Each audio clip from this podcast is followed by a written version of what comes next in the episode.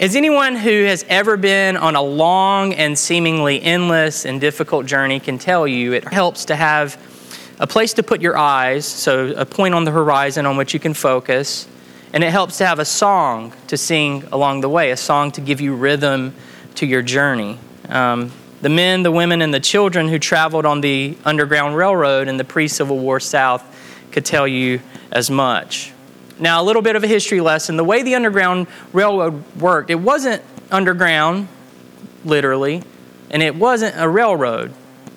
It was a, uh, a network of paths and safe houses that escaped slaves who were fleeing the oppression of Southern slavery could take. They could take these paths and, these, and, and stay at these safe houses to reach the political freedom of the North. Now, it was numerous winding paths. It was rarely on actual roads, and it was sometimes through very, very rough terrain. And the people who traveled on it, they usually traveled by night, and they could usually only go about 10 to 20 miles at a time at best.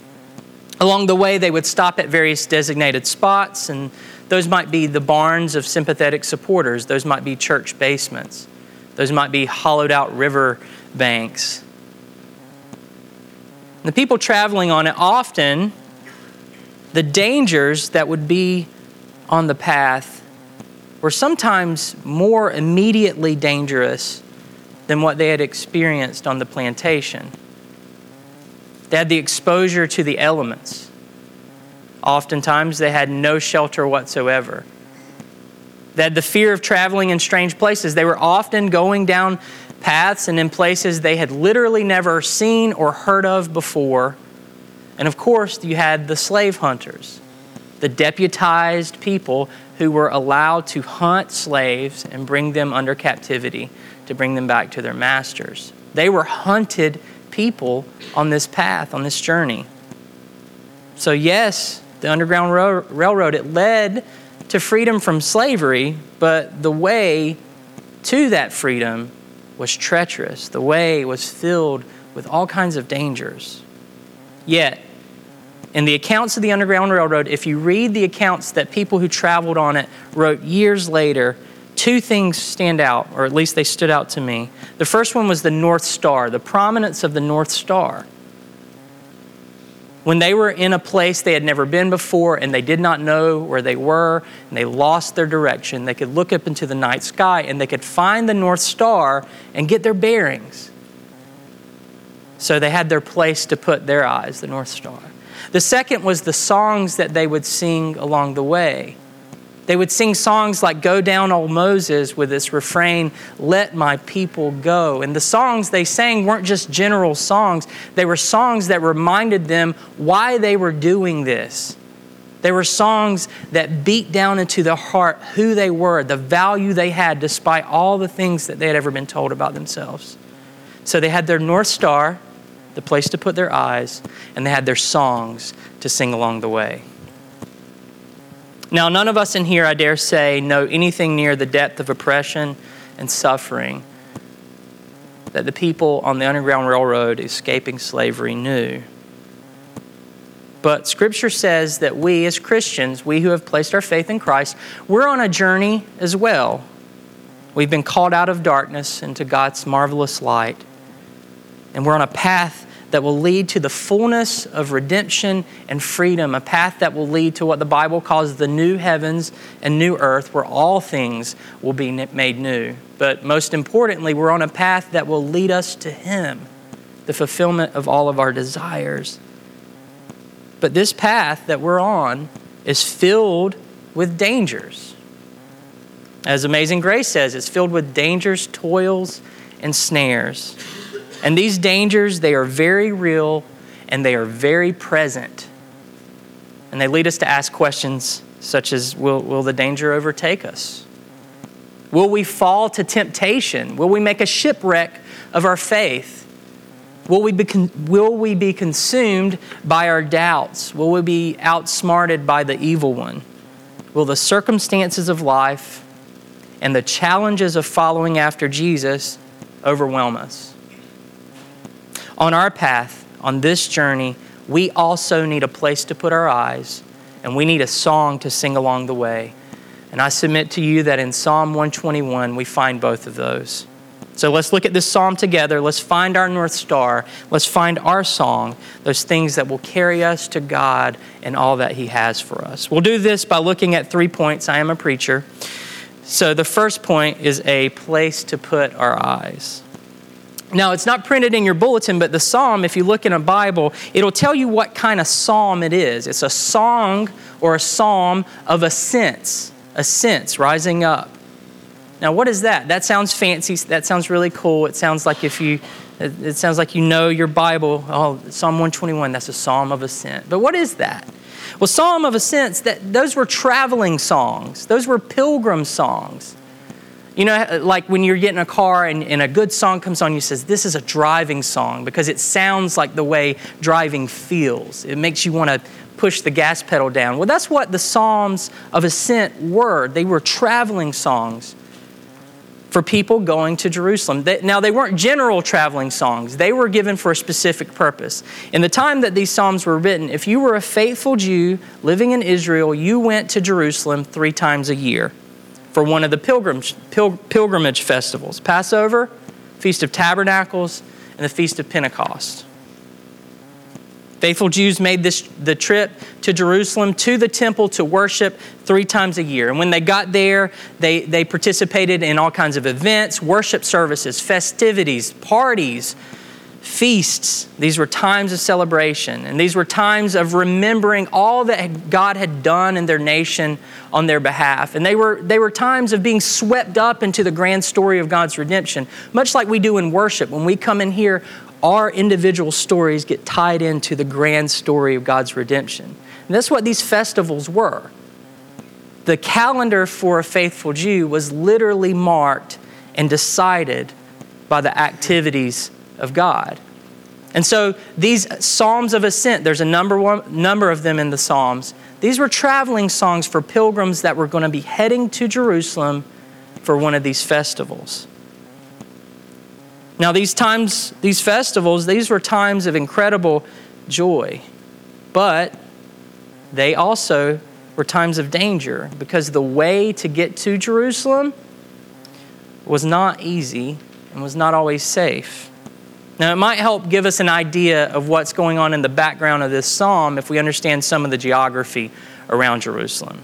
At the time it was written, this was written, it was a city that was detached from any significant trade routes, so it was a little bit off of the normal beaten path. Um, it was surrounded by, on three sides by ravines that were about 200 feet deep.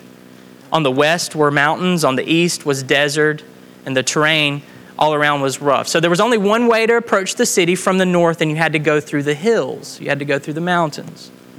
Now, from a military perspective, this is all wonderful. It means that Jerusalem is very hard to get to, so it was not an easy city to siege, it was not an easy city to take.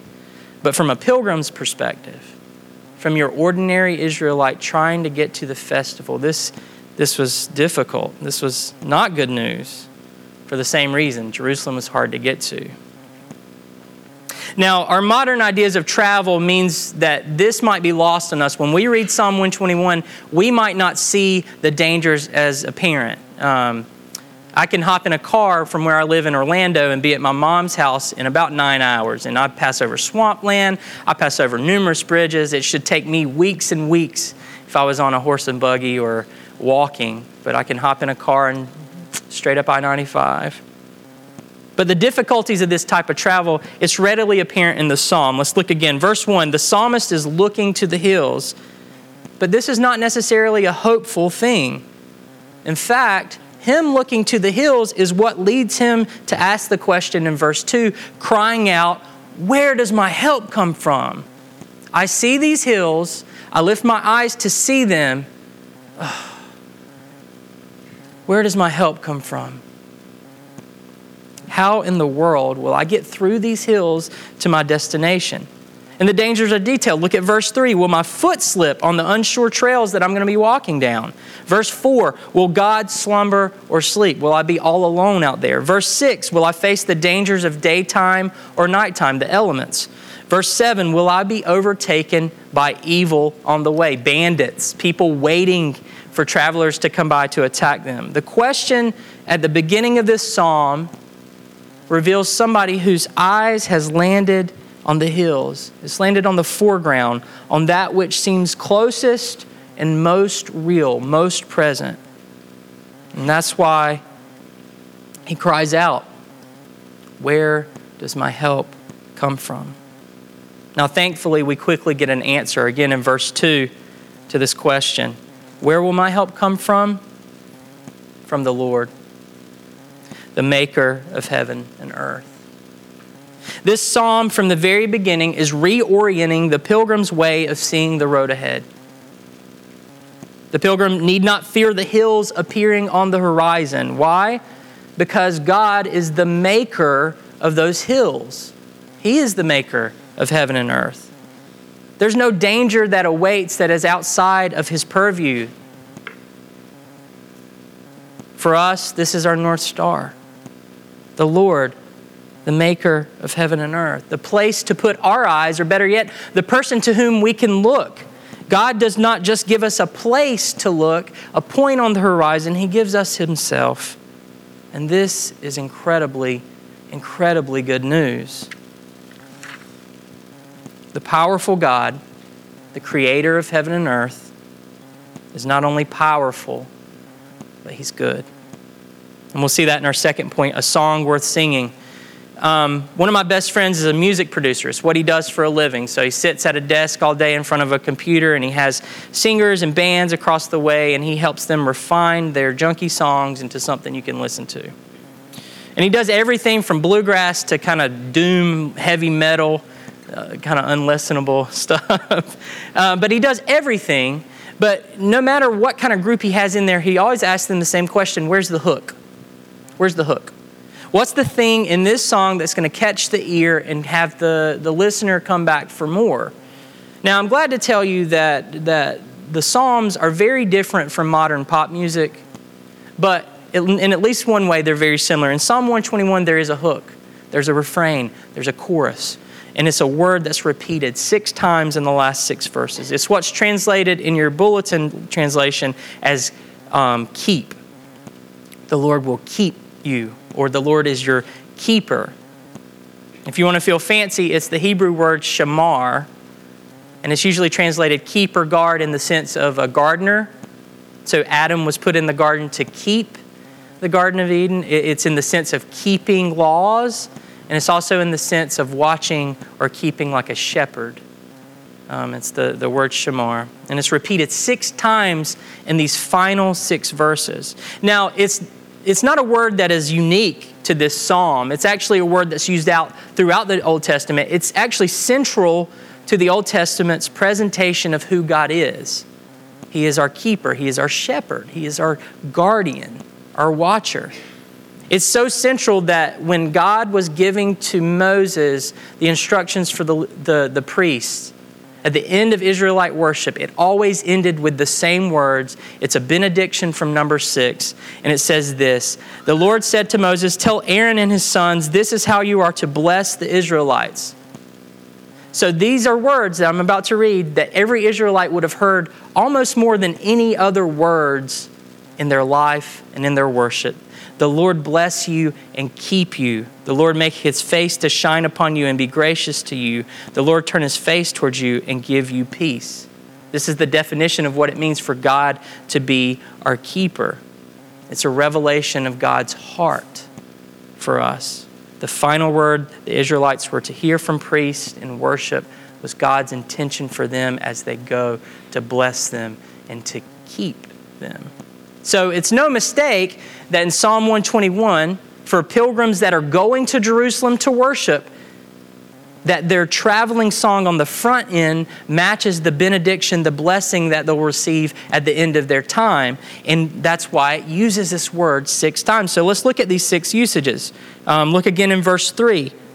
He will not let your foot be moved. Why? Because he who keeps you will not slumber. Verse 4 Behold, he who keeps Israel will neither slumber nor sleep.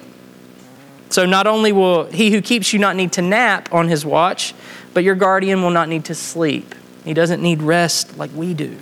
Verse 5, the very center of the psalm, it says, The Lord is your keeper, or the Lord is your guardian, your shepherd, your watcher. Verse 5 continues, The Lord is your keeper, the Lord is your shade at your right hand. Now, I mentioned earlier that for the pilgrim to focus on the mountains was to look to, uh, not to look far enough, because to, to, to rest one's eyes on the danger of the hills was not to see the God that was behind the hills, to see the God who is the creator. And that's true. But in another sense, to rest our eyes on the danger is to look too far away because it fails to see God as closer. God is more present than the threats that we face. He is our shade at our right hand. And because of this, verse 6 the sun shall not strike you by day, nor the moon by night. There is no time in your life outside of His power and His intention for you. Look again at verse 7. It heightens the claim the Lord will keep you from all evil, the Lord will keep your life. And finally, in verse 8, He will keep your going out and your coming in from this time forward and forevermore. There's a comprehensiveness to this list. The Lord will be your guardian. The Lord will be your keeper in all instances, wherever your foot lands, whether by day or by night, in the scorching sun or the darkness of night, from all evil, whether you're coming or going forever, your whole life. This is the hook of the song that is worth singing. This is the very heart of God to bless you and keep you, to be your keeper. The Lord is your guardian, not just in some things or at some times, but in all things and at all times. He who is powerful will use that power not only for his glory, but for your good. The Lord, the transcendent maker of heaven and earth, is present with you. This is a song worth singing, brothers and sisters. This is a hook worth getting stuck in our head.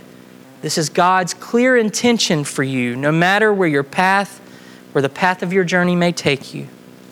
This is His intent. He will be your keeper. Now, our time is different. Our time is different. Maybe you're thinking, okay, this is a fine and beautiful piece of ancient Israelite poetry but I'm not going to Jerusalem. I don't travel on dangerous mountain trails except for on purpose, and I can get stuff at REI to help me with that. And if I want to avoid the scorching sun, I just flee to the air conditioning. But it's no mistake that the New Testament takes this concept of journey and runs with it as a central image of the Christian life. Because we who have placed our faith in Christ, we've been set on a path that leads to Him. Our destination's not Jerusalem, it's not one of the three pilgrimage feasts in Jerusalem. Our destination is the culminating banquet of the Lamb. The New Testament pictures where all of this is going as a feast, as a festival that all these festivals of the past pointed to.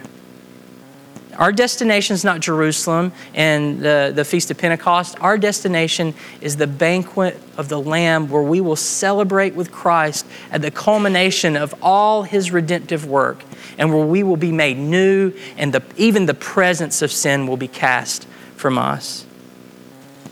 And it's a feast of celebration. We've been set on this path, and like the pilgrims who would have sang Psalm 121 en route to Jerusalem, we need this song.